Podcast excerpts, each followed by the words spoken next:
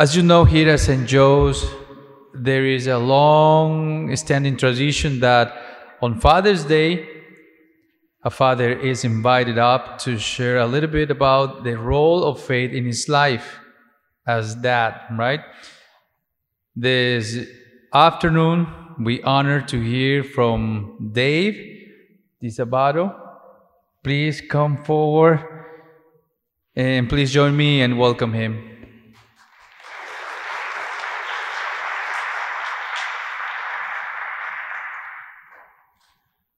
Good afternoon, everybody.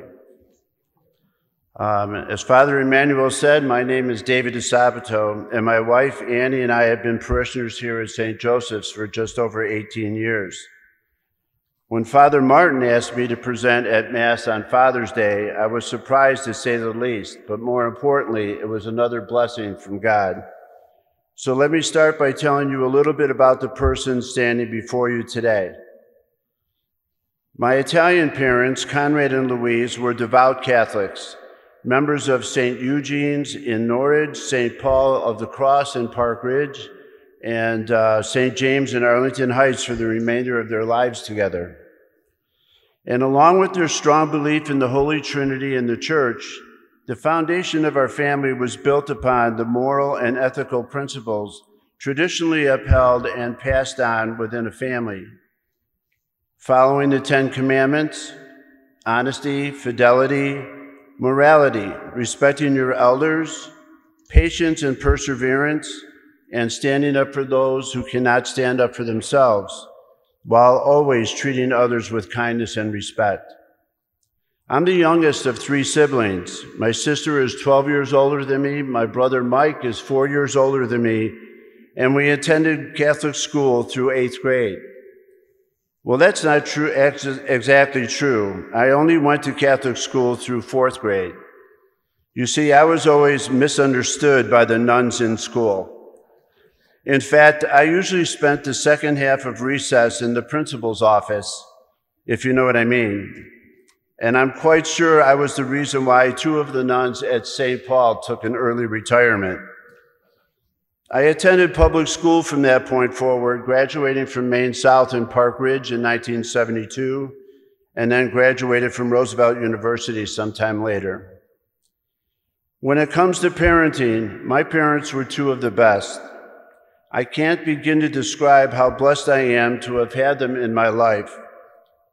Although we may not have always seen eye to eye, the love and wisdom they poured upon my siblings and I is something that will never be forgotten and for which I am eternally grateful. But when you're young and always in a hurry to get to the park or ride your bike or get behind your drum set to practice or to get your first driving lesson, unfortunately, a thank you always comes later. This would obviously change as I got older, but I said I'm sorry to them more often than I thank you during those years, and this I'll explain later. Today, I often thank God for the opportunity to thank them both for helping me understand who I was and what I was capable of, and for giving me the strength I needed to follow my dreams, and for believing that I had the skills and potential to achieve my goals. You see, my metro tracks I ride on Monday through Friday go right past All Saints Cemetery twice a day. And no matter if I'm praying, reading, or watching a movie, I almost always glance up right when we're flying by the mausoleum, and I say hi. Reflecting on my younger years, whenever I looked into my mother's eyes, I experienced one of the purest loves one could find. With my dad, well, we had our shares of ups and downs. Don't get me wrong, my father's love for family was immeasurable. Life with him was beautiful growing up. Cubs games, Cub Scouts, working in the garage together, playing with my erector set, playing catch. He even made raking leaves fun, just to mention a few. However, about the time I turned 11, things began to change, and mostly on my account. I began to react to things a little differently, becoming argumentative, getting in trouble a little bit more often, doing most everything my parents told me not to do, and hurting myself in the process, stitches here and there, fighting occasionally at school, even stealing a pack of baseball cards or bubble gum from the Benjamin 5 and 10 store, but most importantly, cutting Sunday school classes. I had become troublesome in my father's eyes. I began to grow indifferent concerning my Christian faith, and eventually my relationship with Jesus Christ began to fade. My highest passion for Jesus was past tense rather than present tense. By this time, the fourth commandment had begun to lose its precedence as well. As I got older and eventually moved out on my own, my life took off in two directions. You see, I was the perfect Gemini. Whenever I was visiting them, I was the son they wanted me to be, the son that they could be proud of. But my life away from them, now that was a different story. In my 20s, I was making good money as a union concrete laborer. I shared my apartment with the bass player in my band, and I was involved in the nightlife, going out almost every night and shooting a lot of pool. And with this lifestyle, including drinking and drugging, just to name a few of the things that came with it, I was one of the top pool shooters in the league, and I have the badges and the trophies to prove for it. But there was something missing. There was something always missing, and I couldn't figure it out. Then I met someone very special. Mary was her name. And in a short time, we were married. I was in love and living the good life, but something was still missing. Then one day I came home to the greatest news. We were going to have a baby. And on December 8th, 1980, our daughter Candace was born, and I became a father. Candace Jennifer DeSabato, she was such a lovely baby. And raising a girl is quite different than raising a boy, or so I thought. As she grew into a young girl, Candace went everywhere with me. Being a musician most of my life, she developed such a love for music. If she was around whenever I practiced, she always had a Journey song that she wanted me to play, all of the time, always Journey. I have such fond memories of her watching our concerts and jam sessions. Her smile told me the whole story. She absolutely loved it. Fathers and daughters have a unique bond, a foundation of security, understanding, and love. And being a father who provided praise, support, and unconditional love, I gave Candace the gift of confidence and high self-esteem. And I didn't have to go to extraordinary lengths to make this happen. By the time Candace turned 27, she was an executive chef, learning most of her skills while providing meals for the PGA tournaments at the American Club up in Sheboygan, Wisconsin, including chefing a master's tournament in Augusta, Georgia. She is now in charge of the entire nutrition department at a hospital in San Antonio, Texas, and I couldn't be a prouder father. If you take a moment to read Proverbs 31, verse 20-21, this is a beautiful verse to remind our daughters that they can always be helpful and show God's love to others. It encourages them to reach out to those less fortunate in any way that they can and let God shine through them. For from there comes strength and dignity, peace and joy, and also fearlessness about the future. Candace has every one of these qualities and more. In Proverbs 22, verse 6, it states, "Start children off on the way they should go, and even when they are old, they will not turn from it." She has made me the proudest father, and in doing so, I continue to receive blessings from our Holy Father. Returning to my story when Candace was born, I thank God for blessing us with a perfect baby girl, but that was it. I turned to God, our blessed Father in heaven, and just said, "Thank you." It didn't dawn on me that I hadn't talked to him or his son, Jesus Christ, since the last holiday mass I had attended with my parents. And even then, I was reciting Mass and just going through the motions. I was there to make my father proud and my mom happy. You see, I had walked so far away from the church, from praying each day, even from God our Father, that I didn't notice He was still calling me. And yes, even with everything I had, there was still something missing. And I was deaf and blind to the fact that Jesus was right in front of me, reaching out and trying to pull me closer. Over the next decade, I hit rock bottom. Emotionally, I was torn down. I got divorced when Candace was 3. Mentally, I was still in this rut of working hard during the day, playing hard during the night, and trying to be the person my friends wanted me to be. Then Jesus presented me with yet another blessing. I met my wonderful wife, Annie, who's sitting right here in the front row, and we will be celebrating our 30th anniversary tomorrow. I'm pretty sure Jesus said, "I'm blessing you with another angel in your life. If you mess this one up, you're on your own." We dated for about 5 years, and we were filled with so much joy and happiness when we got married. But old habits are hard to break.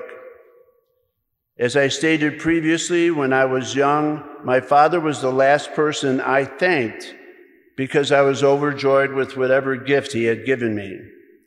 When Candace was born, I only turned to God our Father to say thanks, and I was on my way. And now I was blessed with this wonderful, shy, and full of love angel, and I don't think I turned to Jesus to thank him until Annie and I were forced to be apart for a short time. I was arrested for drug possession and sentenced.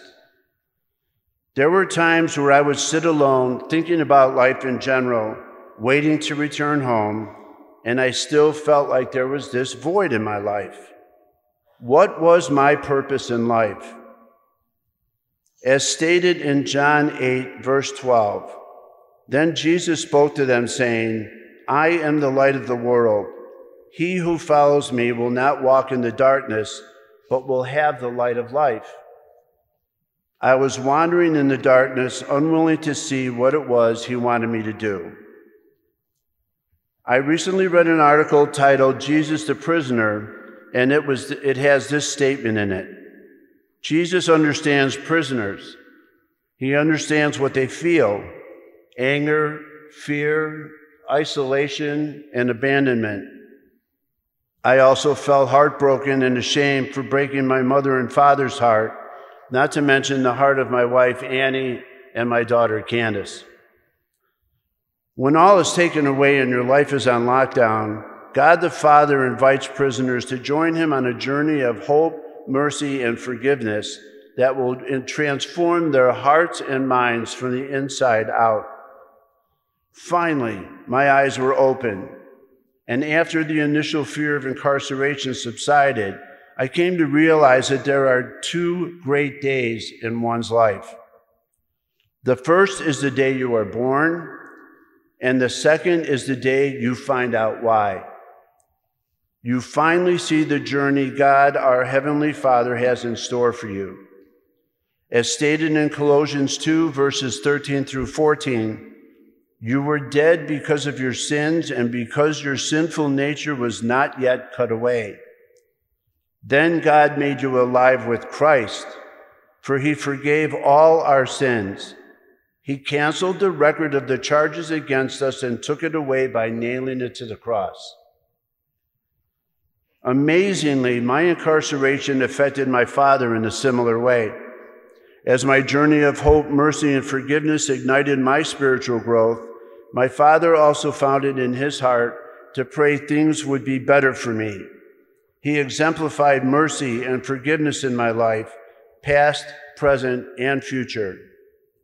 In Matthew 6, Jesus explains that God our Father forgives sins, but attaches to our enjoyment of that blessing a great responsibility. As I received forgiveness for my wrongdoing, I had to return that love through helping those less fortunate than myself. One day, an inmate working on his GED asked if I could help him study. Naturally, I sat down and began working with him. In a very short time, I found myself at the beginning stages of my blessed mission, my new journey, and became a certified GED teacher. I tutored inmates from every gang, every ethnicity, and every religion before I returned home to my wife and child, my mother, and the open arms of my Father. And this experience, this blessing from my Heavenly Father, turned into a 27-year career working with inmates, parolees, and the ex-offender population, and I continue to do so today as a subcontractor for the Illinois Department of Corrections. Quoting from a prayer app I use each morning, Jesus showed us how to live the fourth commandment. He was born into a human family and grew into adulthood through the care of Mary and Joseph.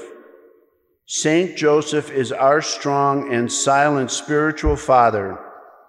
He stands as one of the greatest saints in the life of the Church, and he played a pivotal role in Jesus' life and mission. My father passed in 2002, but he played a pivotal role in my life as well, and his spirit will forever dwell in my heart. I have come to realize that his spirit, his influence, his character, and his quiet yet strong presence were and are still invaluable to me. He taught me to be fair, humble, kind, independent, and to honor the opinion of others. In closing, I'd like to thank God for this amazing opportunity to share my life with you today. I thank Him for my beautiful family and for our continued growth within the St. Joseph's community.